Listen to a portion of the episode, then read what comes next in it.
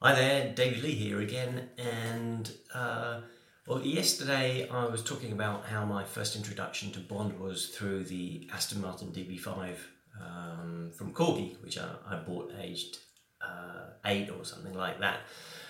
And uh, today uh, I just wanted to talk about uh, my first experience of James Bond on the big screen. And it, we're going to go back to 1974, and uh, back then the, the films weren't being shown on television, so I hadn't seen any of the Bond films, even on the small screen. Uh, the Man with the Golden Gun had come out, I think it was in 73, but it used to take forever sometimes for uh, films to get to all the, uh, the local cinemas. You know, it used to take months. And August 1974, um, I was nine years old. Uh, my brother and sister were away for the summer, and it just left me.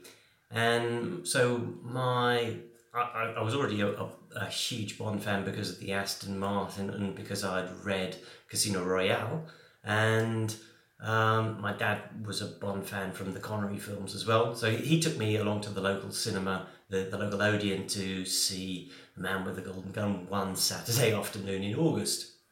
And I absolutely loved it. I mean, leading up to that film, because I because I was such a Bond fan, there'd been an article, I think it was in the Sunday Times, about the actual gun. I, I, I don't remember whether it was prior to the premiere or after it had gone on general release, or, or even a long, you know, longer before that when it was the film was still in production. But uh, I remember we, we, were actually away somewhere. I, I don't remember where, but um, we, my dad said, "Oh, yeah, look at this, uh, James Bond in, in the paper." Uh, but anyway, that's that's a bit of a, a tangent to this main story. So. Um, uh, Man with the Golden Gun, absolutely loved it. I, I still do like it because uh, A, it's my first Bond film, my first experience of Bond on the big screen. Um, and it, I, a lot of people don't like it for various reasons, but you know, it's got, uh, it's got John Barry's score, it has got a great Bond villain, it's got um, you fairly good henchman in Nick Nack, and uh, you know, even though it's not the strongest Bond film, it, does have some moments, and so uh, I think it, it does hold up. Uh, that's what I tell myself anyway. Uh, really, I, I, don't care if you don't like the, the, Bond films that I like, and you shouldn't like. Uh, you shouldn't care if I don't like the Bond films that you like. So uh, it's all it's all a personal thing. I do remember though, my dad said, "Oh yeah, yeah, yeah." Ian Fleming never wrote a book, The Man with the Golden Gun. And my, my next door neighbours, um, they, they, had a, they had a couple of sons who were about the same age as me, and they, they were big Bond fans as well. And they said, no, no, no, no, no, your dad's wrong because we have got, uh, we've got the book, The Man with the Golden Gun. And so uh, I borrowed that. Uh, it wasn't this particular copy, but uh, it was a paperback. I, I think it had um, an illustration or a photo of a, a golden colt on the on the cover, but I, it's a long, long time ago, so I can't quite remember.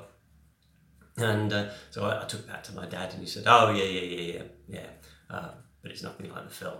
Uh, and he was right in that, but I, I still read it, and uh, although I, remember I was talking with a friend at school saying, "Oh, there's a bit I couldn't understand, which is when Scaramanga ties up uh, Mary Goodnight and puts her on the railway track to be run over. And I didn't quite get the fact that uh, he put a, a fiberglass Mary Goodnight on the track. That's from the book, not the film, by the way. If you're not, if you're wondering what I'm talking about. Okay, uh, still got a bit of a cold. My voice is going a bit cro- croaky.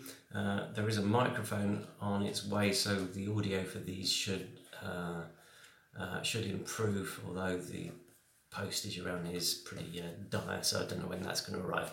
Okay. Um, head over to thejamesbonddossier.com if you want more on uh, the world of James Bond news and plenty of articles. Uh, If you want to listen to the podcast, add a slash listen. If you want to watch the YouTube videos, it's slash watch. And if you're interested in my book about James Bond's drinks, it is www.jamesbonddrinks.com. Okay, that's all for today. See you tomorrow.